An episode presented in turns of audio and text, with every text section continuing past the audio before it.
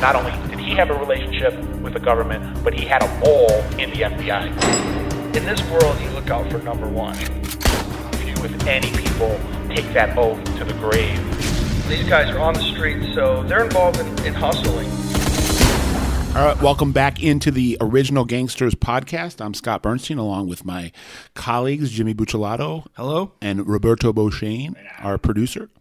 Um, today is uh, second week of uh, December ni- uh, 2019, and we're going to harken back 34 years and discuss the very high profile, very impactful um, gangland assassination of the Gambino crime family Don Paul Castellano, which took place on December 16th, 1985, and really changed the face of organized crime in America.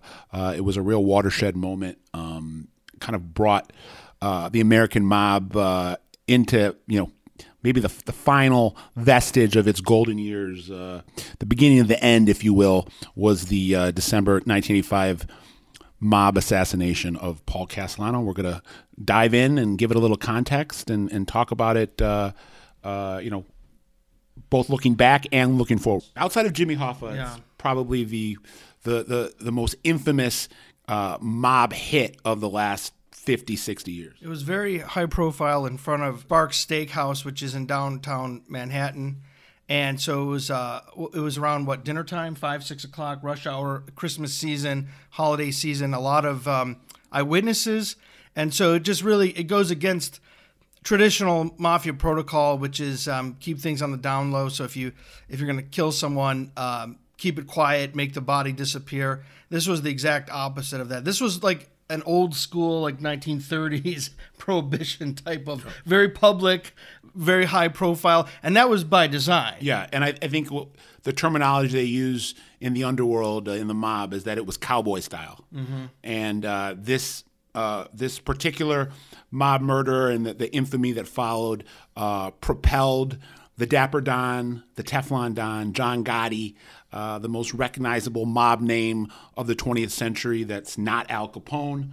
And uh, the Castellano murder was orchestrated by Gotti and then propelled Gotti to power. Uh, he became the most um, respected, powerful uh, mob don in America uh, from 1985 until when he was put in prison in 1991 or 92. Gotti and Gravano were on the scene. Gravano being Sammy the Bull Gravano, uh, who was one of the co-conspirators and was um, uh, John Gotti's consigliere and then his underboss. Um, they were there watching, making sure they that walkie-talkies, right? Were the uh, communicating. they were in a they were in a car um, separate from from the hitters, and they were in contact with the hitters via a walkie-talkie, I believe. So I, I think one thing we want to do is, is talk about not only the high profile nature of it. I mean, he, Castellano was gunned down. Uh, how many times? I'm not sure how many how many slugs he, he received. And his bodyguard, his bodyguard Tommy uh, who would then become his underboss as well. Tommy Right. Bilotti was also killed uh, point blank range. Right. Uh, they were pulling up for a a mob sit down dinner party at Sparks with other uh, members of the Gambino administration. Frankie And- DeCicco, maybe, Yeah, Frankie DeCicco was there. I believe Jimmy Brown Failla was there, and then one of the co-conspirators was there as well, tipping the the hit team outside about what was uh, you know that, that Castellano was on his way to this dinner meeting, and they got him as he was coming out of the car, um, and then as Bilotti got out of the front seat of the car to try to combat the the hitters, he was then hit. so you have two bodies sprawled out, and so middle of Times Square, pretty Right. much, and, and uh, right. Middle of Manhattan, Manhattan. i- i- during the, the you know Rush rush, hour. hour, traffic Christmas. at the peak of Christmas shopping season. Right. So not only was it high profile, but also particularly violent, but also, I think it's important to po- point out, uh, this was not some uh, uh, you know nickel and dime wise guy. Uh, Paul Castellano was the boss of the boss. Gambino crime family, arguably the most powerful mob. Uh, mafia don in New York at the time. I guess Gigante. it- it's a debate, but Yeah, but he was the he, he was the head of the commission. Yes, at that right, point, right. And he was which very- was So the, the, let's board of directors for Right. the national let's mafia. rewind there. Who is he, and how did he get to that point? So Paul Castellano um, was really the the the quintessential boardroom racketeer. Um, Maybe the first, one of the first that first that blue collar or No, white, white collar. Um, he, he- benefited from uh, who he married. He married the um, sis- sister, sister of Carlo Gambino, who was one of the most revered mob dons in American history. Uh, led the Gambino crime family from the 1950s to when he died uh, peacefully in his own bed um, in 1976. Um, and the the, ma- the machinations of the Castellano murder were really um, put into action pretty quickly after Gambino passed away. They just, you know, it took nine years for, for it all to come to a head, but tension started boiling pretty early after Gambino died. Um, Neil Dellacroce was Carlo Gambino's underboss and was a beloved figure in the mafia, someone that uh, I, you know I talk about the, the the holy trifecta of the underworld, um, beloved, respected, and feared. And you know a lot of times you can hit two of those three, but when you hit three of those three, um, you, you know. It, it, what's in the cards for you uh, can, can, can take you very, very high up the mountaintop. Neil Dellacroce was the underboss to, to Gambino. A lot of people assumed that he was going to be the heir apparent, um, and a lot of people were very upset when he wasn't named the heir apparent. Uh, and Paul Castellano got the nod from Carlo Gambino on his deathbed. And uh, at that point, the, the family really split between blue collar and white collar. Castellano representing the white collar wing, and, and Dellacroce uh, representing the blue collar wing. And Dellacroce was John Gambino, or what? Dellacroce was uh, John Gotti. John Gotti's Mentor. Uh, mentor, one of his mentors. So the blue collar guys like Dellacroce, his guys are uh, drug traffickers, truck hijackers, uh, gambling, loan sharking, uh, extortion, and um, Castellano is um uh, construction rackets. Also extortion, but more like um, Wall Street kind of stuff. Um, owning uh, what was he? Who's a He was- poultry? yeah, he was a, chicken- a bu- well. He's, he was a butcher. Perdue. yeah. Well, he was very close to Frank Perdue, Right, and Paul right. Castellano, you know, as a young man, was a butcher. Right, So he was right. someone that was big into the wholesale meat market. Right. So um, uh, the garment industry, Tommy Gambino had interest in the garment industry. Carlo Gambino's son. Right. So the um, I think that's um, uh, so the it's not only in terms of style and techniques, but the actual rackets. There's a difference between what Castellano was involved in, and uh, and there's a kind of uh, I think that rubbed the blue collar guys the wrong way is that.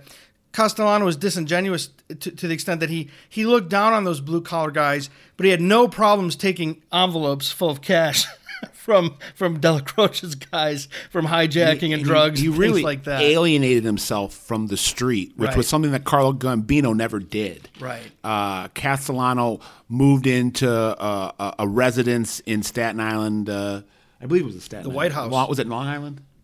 I think it was uh, Staten Island. Hot Hill. Todt Hill, which was known as the White House. Um, he was someone that was not accessible, Right. Someone that was not uh, a, a man of the people, the Right. way Dellacroce was, or the way that John Gotti became. Right. And Well, let's be honest though, is that probably at the end of the day is a smart move. I mean, it got him. but it's a but it's a deli- but it's a delicate That's it's a delicate balance though. Right. You can be smart and be insulated, but still be respected and and, ha- and have your finger on the pulse. Right. You can you can be um, uh, sort of keeping a low profile, but I, I don't think that was so much the problem. It was keeping a low profile combined with a kind of condescension that he had. This Snubbing his nose, snubbing his nose at Right. them. Right. That that's what I think. In addition to his, you know, isolating himself. Uh, I think got him in trouble was also his, his attitude. and he, and I think he was also actively trying to remake the crime family in his own mold.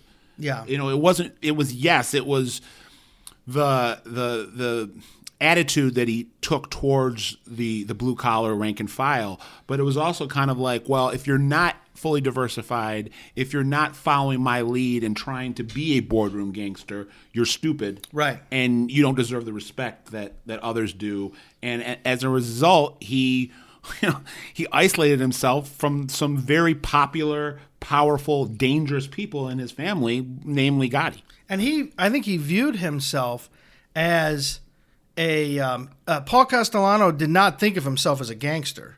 and that that rubbed some of those guys the wrong way. Like you think you're better than like just because you're uh, you know ripping people off uh, through white collar crimes.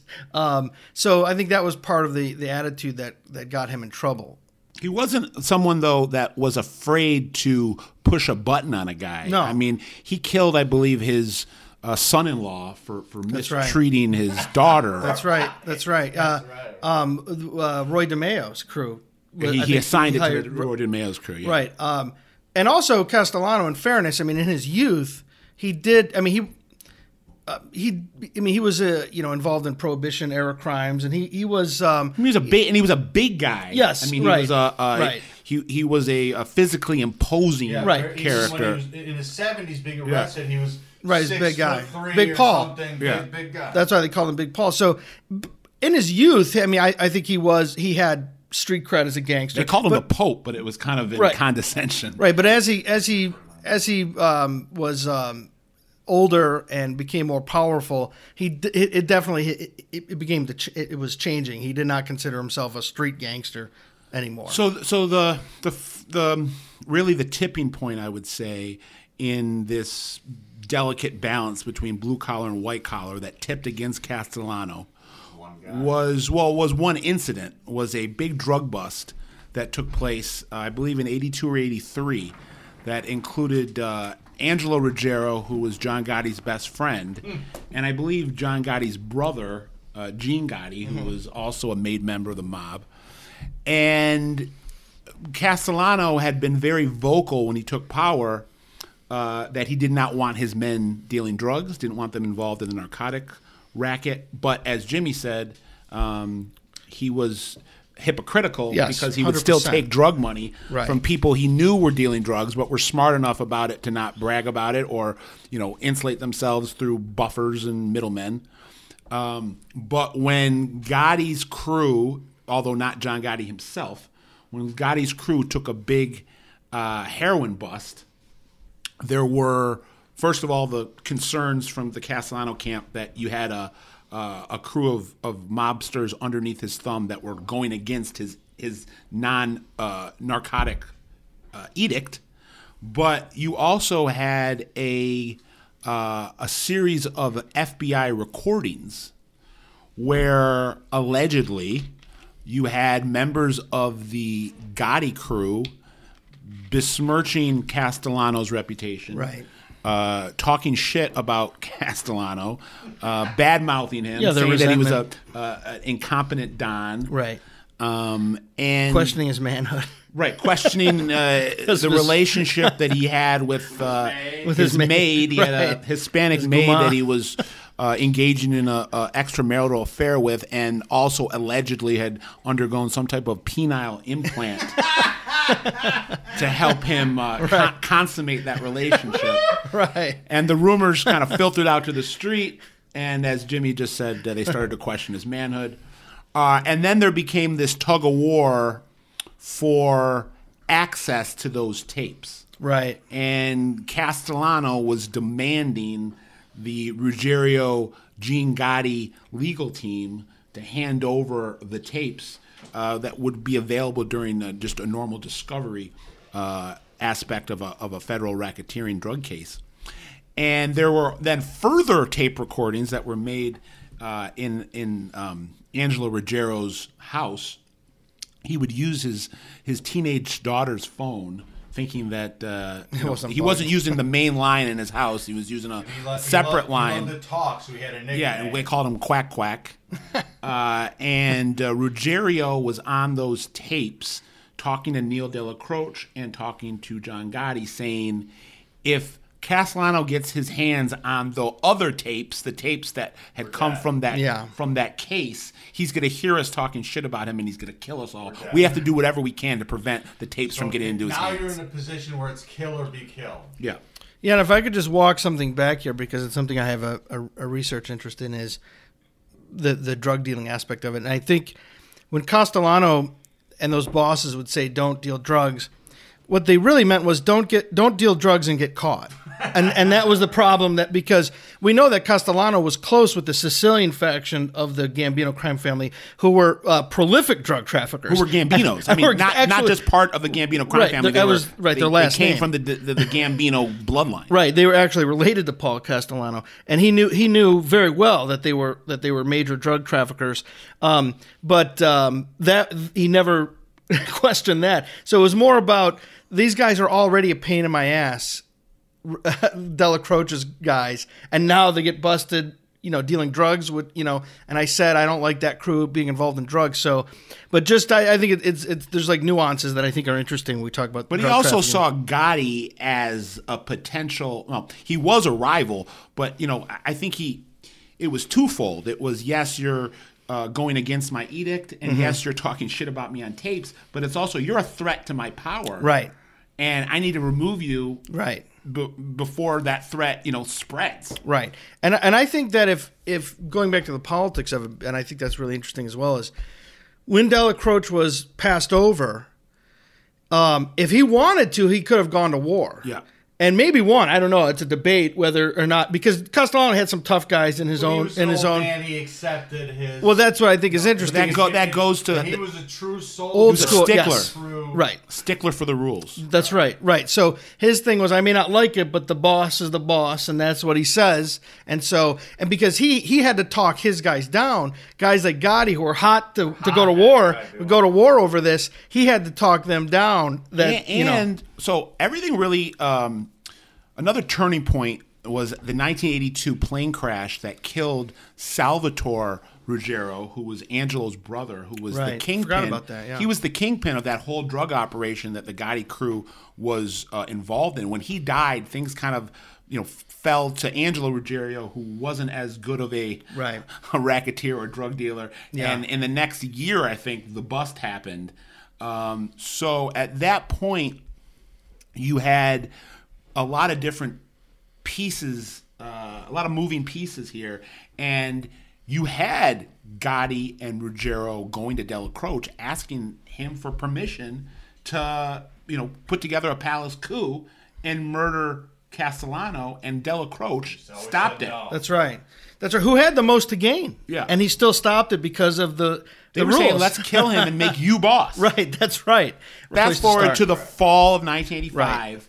Right. Um, if you can look up the date, I believe it was October or November of 1985. Neil Dellacroce passes away peacefully in his own bed, um, and for whatever reason, Paul Castellano. December '85. So it was. So it was. We're talking about. Yeah. He died, and then Weeks within a couple weeks. Right. That's right. So what what yeah. really uh, did not bode well for Paul Castellano and that upset the rank and file, specifically Gotti, was that Castellano, for whatever uh, whatever reason, decided to skip the funeral, skip the wake. Um, this was his underboss, and this was a guy that was beloved. Do you guys see that because he was under indictment? There was there was. uh, That was his that was his excuse. Right.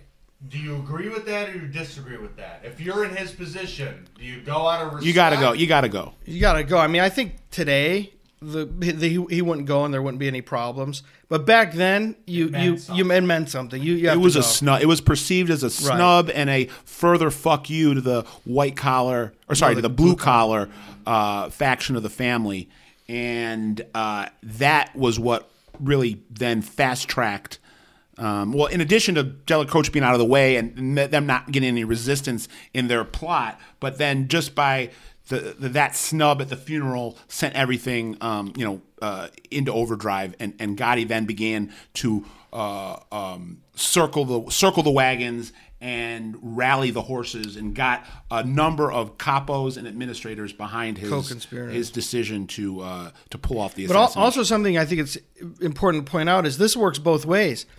If Dellacroce was keeping Gotti from killing Castellano, Dellacroce was keeping Castellano from killing from killing Gotti. in a So so once Dellacroce is deceased, it becomes a matter of who's going to pull the trigger Yeah, but you know- Both sides. You know what though? I I think there's elements of truth to what Jimmy just said, but I also think that even if Dellacroce would have lived, let's say Dellacroce would have lived another five years, I believe that Castellano would have moved on Gotti. In fact, I believe Castellano probably would have moved on Gotti in the next six months. if Castellano decided he wanted to kill Gotti, I, I agree. Uh, Dellacroce, he would have gone along with that. Was part of our thing of saying he, he followed the rules. I, I, I- I think I should have been more clear. Dellacroce was running interference for Gotti. He knew Castellano, and Dellacroce would go to Castellano and say, "Here's why you shouldn't. No, here's and I why you shouldn't I do think that." was, and then that was that was holding weight. I'm Yes, saying right, I think right, things right. were reaching such a boiling point by that by that uh, Yeah. late 1985. Whether or not him Della. Croce died or not, Right. Castellano was going to try to hit Gotti in the next couple Prob- months. probably. Another I agree. important thing in this, I think, is the uh, is the location. A lot of the stuff. I love the fact that you know Neil Dellacroce's uh, headquarters was the Ravenite Social In Little Italy, in Little Italy. John Gotti, you know, after everything that happens, took that over and, and, and used that as a sign of respect. And that was something that Paul Castellano said as soon as Neil dies, we break that up. That's done. Right, which which had symbolic value as well as for whatever political reasons uh, he wanted to do that. And this. ended up being one of the biggest known, probably the biggest mob social club ever.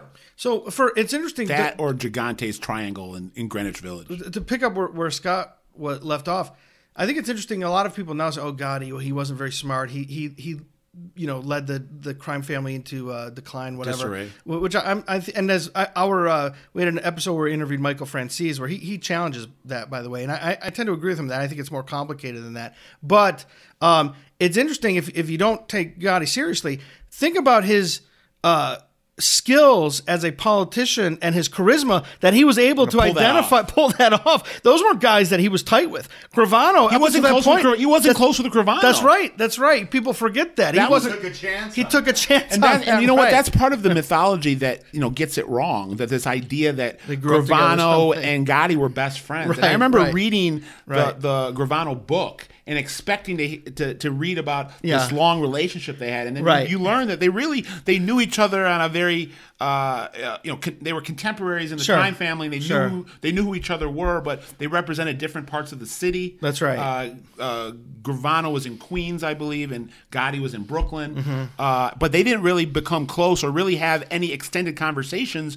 until the months leading up to Right, that- but the that's Castellano hit. Gotti Yeah. was uh, a genius in the fact that he he could tell who was disgruntled. Yes, no, that's that. That's what I mean. I think we should give Gotti some credit here, maybe in a devious way, but but right, he was able to identify.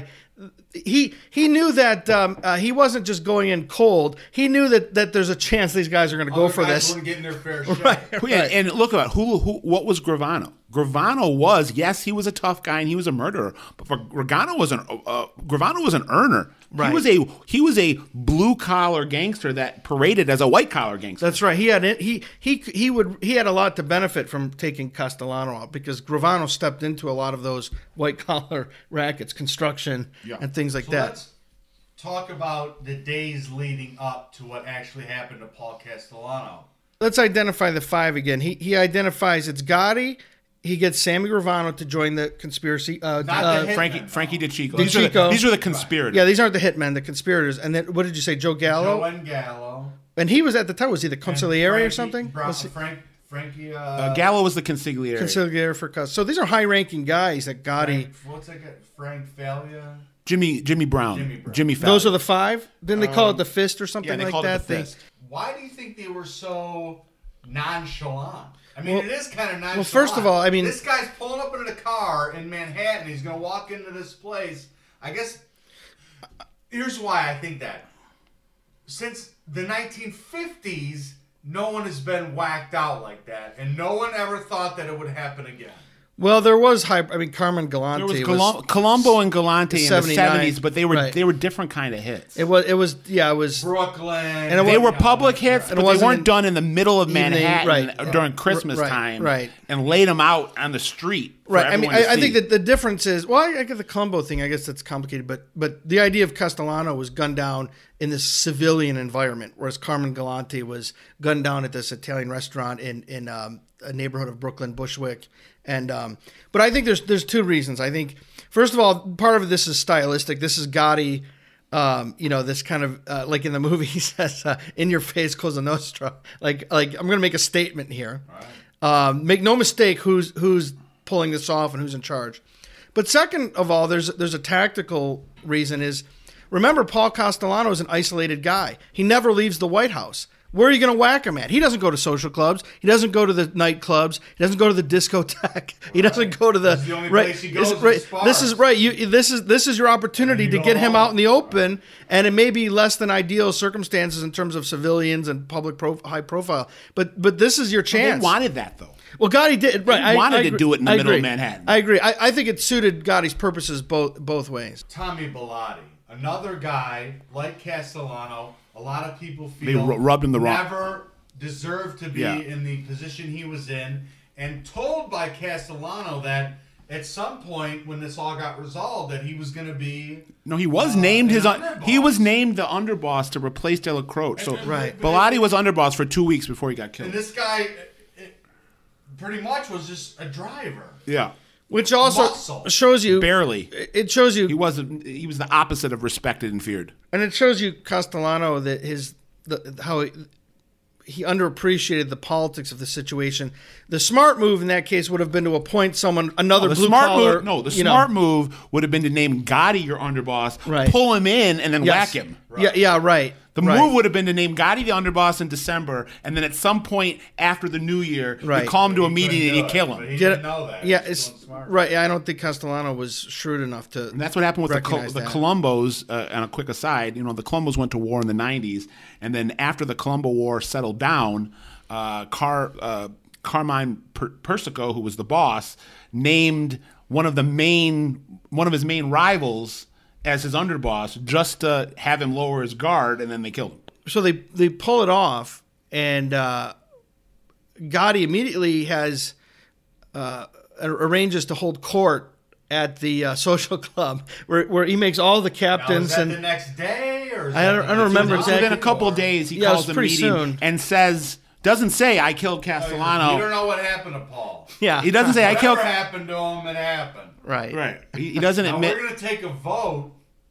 But he had but he had arranged the vote before the meeting where he oh, said to so you're gonna you know I think Joe Gallo wa- was the was Castellano and before that Gambino's consigliere and Ga- Gallo realized that if he wanted to you know Stay stay, alive. alive. he would get behind Gotti and Gotti went to him and another old timer by the name of uh, Joe Piney Armone yes yes I forgot about and that. yeah. said to them, Right. "You're, you're going to be the one that are going to um, put me up uh, as Right. a candidate for boss. You're going to nominate me." A- Another thing that was smart about Gotti, I keep on bringing up politics here, is De DeCicco and Gravano, up until that point, were probably Cas- considered they were, Castellano they were, guys. They were Castellano. and so guys. and so Loyalists. and so by and by Gotti bringing them into his circle was smart because not only for resources, but then once you remove Castellano, you don't have to worry about anybody fighting back Castellano loyalists because he's already preemptively Yeah, that's why brought De- most of them over. that's to why his- DeCicco was initially named underboss. Yes, right, because he right. represented the Castellano faction. Right, right. So that now, was really smart, What happened to Machiavellian. now Castellano,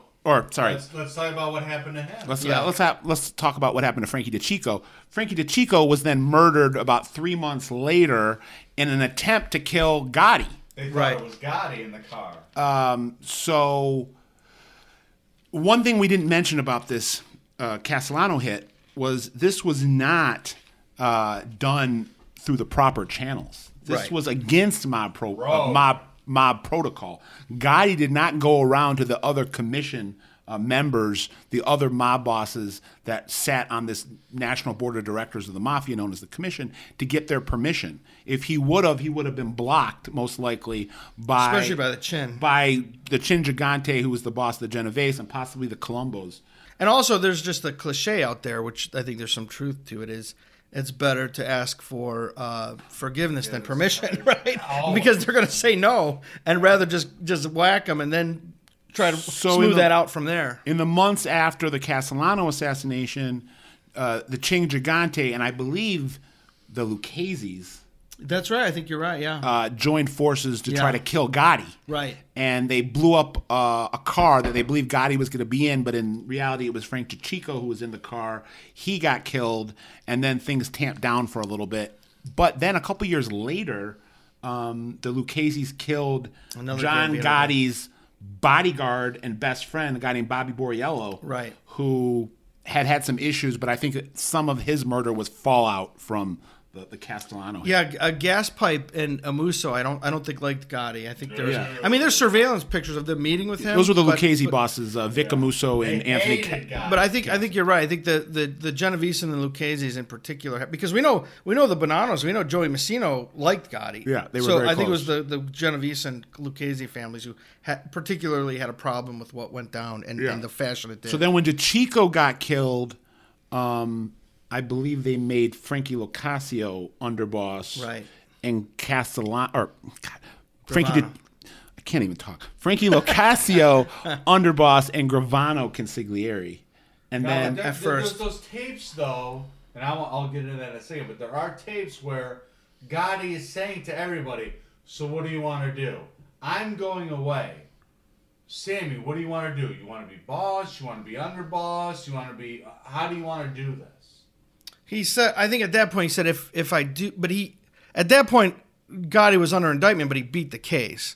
But just in, but you have to have preparations over who's going to take your right the hierarchy, um, because you're you're not you're not talking about when he finally went to jail because Gotti fought a lot of indictments. That's why they called him the Teflon Don. he kept on getting acquitted. Right, He, was, fixing the jury. Right, he was right.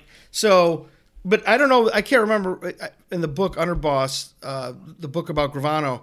At some point, Gravano moves from consigliere to underboss, and I, I don't remember the whole machinations over how I don't what, remember how, that Frank happened. Locascio, Right. You know, Okay. If they switch spots or something like that, I don't, I don't remember. sucks because he was like a victim of circumstance. Frank Locascio. So Loca- Loc- Loc- Locascio became underboss. Right. Uh, but actually, there was one in between DeCicco and Locascio, uh, Piney Armone. yeah, right. Joe Piney Uh, became under. That was at the beginning, I think. Right. Yeah. So so at the beginning, actually, very old man, very loyal to Carlo Gambino. Gambino, the two uh, the, the, the two OGs, the two old schoolers that Gotti got behind him were Joe Piney Armone and Joe Gallo. And that was again really smart because those are the guys that could send a signal to others that, uh, okay, maybe we don't you don't like how that went down, but now we have to move forward. Let's keep keep the steady ship here.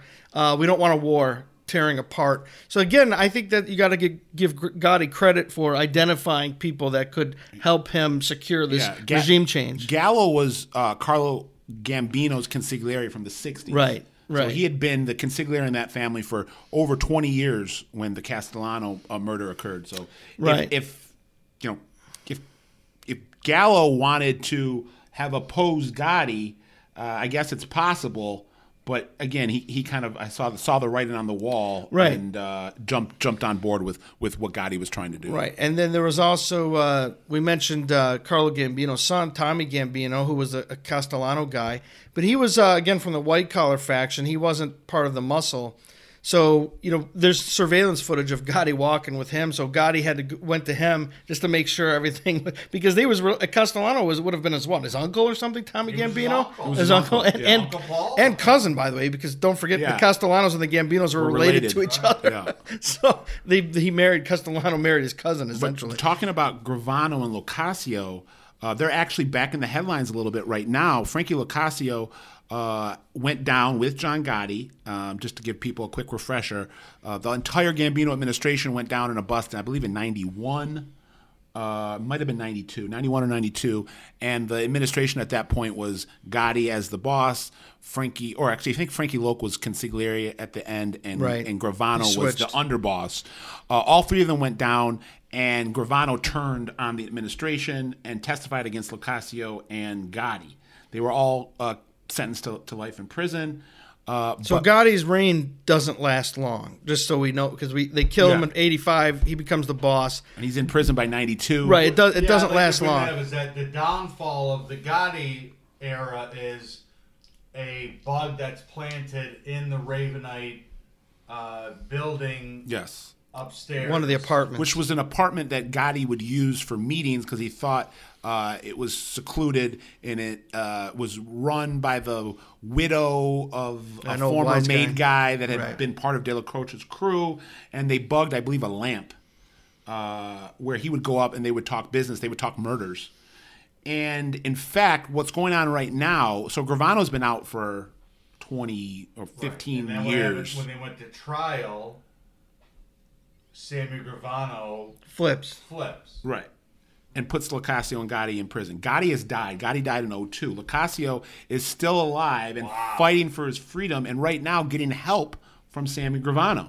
Sammy Gravano is uh, jumped on board with uh, Locascio's uh, appeal team and has signed affidavits claiming that uh, one of the the one murder that Locascio was convicted of in this conspiracy in this racketeering conspiracy, which I believe was the Louis DiBono murder. Um, DB. I believe it was a Louis DiBono murder, and that's really what's keeping Locascio in prison right now. He would have been able to get out uh, on parole if it wasn't for that murder. And Gravano is coming forward saying, um, not only did Frankie Locascio not not only was Frankie Locascio not involved in the murder conspiracy to kill DiBono, he was actually advising Gotti against killing DiBono, and that Gotti was so upset with L- Locascio not falling in line behind what Gotti wanted to do, he demoted him. Uh, so if they can prove that in the appeal, Frankie Locascio will have a chance to get out of prison, and it's been actually been being written about in the New York papers like this month. Right. So speaking of Frankie Locascio, there's a, there's a news story that's out right now. Yeah, some of the people that he was close with, his his son Salvatore Locascio was he's a captain, and and some of the guys that he's close with, um, were indicted recently. Scott can probably shed Yeah, they more were light on indicted that. last uh, in the last week. But the weird thing is, uh, a lot of people ask me that you know they say, "Oh, he's a captain, he's something," but I thought that was all dead now. That it doesn't exist anymore. Well, that's not true. oh, the, The mob is alive and well. Yeah. It doesn't have the power or cachet it had back in the 50s and 60s and 70s. Believe me, these guys exist. Uh, Especially they're in New thriving in the shadows. Yeah. And since 9 11, there's been so much federal uh, law enforcement attention at terrorism Right. that these guys have kind of slipped through the cracks. A lot of them have. Yeah, right. There's a kind of uh, resuscitating some of that, but But- who are the So name the guys the who two big members of the Gambinos that were indicted last week were uh, a capo named Andy Campos and then a soldier by the name of Richie from the Bronx Martino. Um, or Richard Martino, they call him Richie from the Bronx, and uh, they're both very close to Salvatore Locascio. In fact, I believe there's a picture that's been floating around, Yeah. uh, a prison photo of Frankie Locascio with Both of those with guys. Campos and uh, Richie Martino, um, and they actually have some interesting backstory uh, for both those guys. Andy Campos um, was childhood friends with Puffy Combs, um, played P, football. P Diddy for the young. yeah. Played, Listeners. played high school football with uh, P Diddy and was the quarterback. Was I believe was an all all state quarterback um, in the '80s on, on the team that Puffy played on. Mount Vernon. There's uh, some rumors that when Puffy got Bad Boy Records off the ground in 1993, uh, that some of the startup money had come from Campos, uh, and then you also have the the um, I guess the, the mini controversy that that surrounds Campos is that uh, His ethnicity. the people, bel- you know, the, the ethnicity question with him, the belief is that he's Puerto Rican and has kind of been parading as an Italian, and that it's kind of like a willful ignorance by people in the Gambino crime family because Campos is such a uh, such a, a, a earner and is such a great racketeer and mobster that they want him as a part of their family, and that they're willing to kind of look the other way and pretend that they don't know that he's Puerto Rican and just go go along the the, the along, go along with this white lie that, that he's that he's Italian. Yeah, just a shameless plug for one of our earlier episodes when we interviewed Jack Garcia, who was went undercover as an FBI agent and uh, created this persona, Jack Falcone, infiltrated the Gambino crime family. We interviewed him on an earlier episode. Check that out. Um, he he he specifically says that he, he has doubts about this this person's ethnicity, whether or not they're Italian. So you have to go back and listen to that episode and hear what hear his take. And then. Richie Martin. The one thing I want to say about Richie Martino, uh, Richie Martino pioneered the entire uh, concept of internet racketeering. Like in the late '90s, early 2000s, um, Richie Martino let the New York mob know that there was tons of money to be made in internet rackets and porn sites and uh, you know any way you can get your hands on people's credit cards and credit card numbers uh, and they made tens of millions of dollars he actually went to prison for it and came out i think uh, in the last five or six years I, I'm jumping around here, but I think speaking of the Garcia episode we did, Locascio's son wasn't he part of that Scores shakedown, Yeah. the strip club? So it kind of all comes full circle.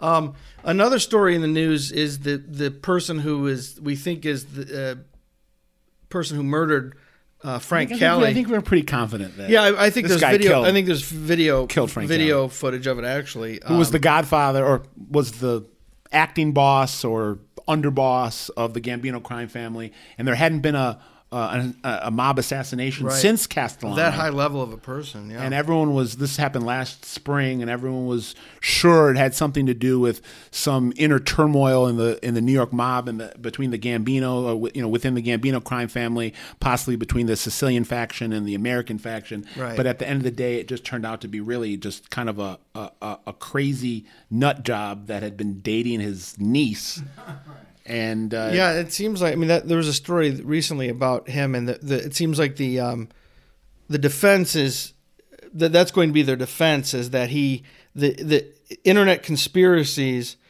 drove this unbalanced person to kill the crime boss Frank Cali.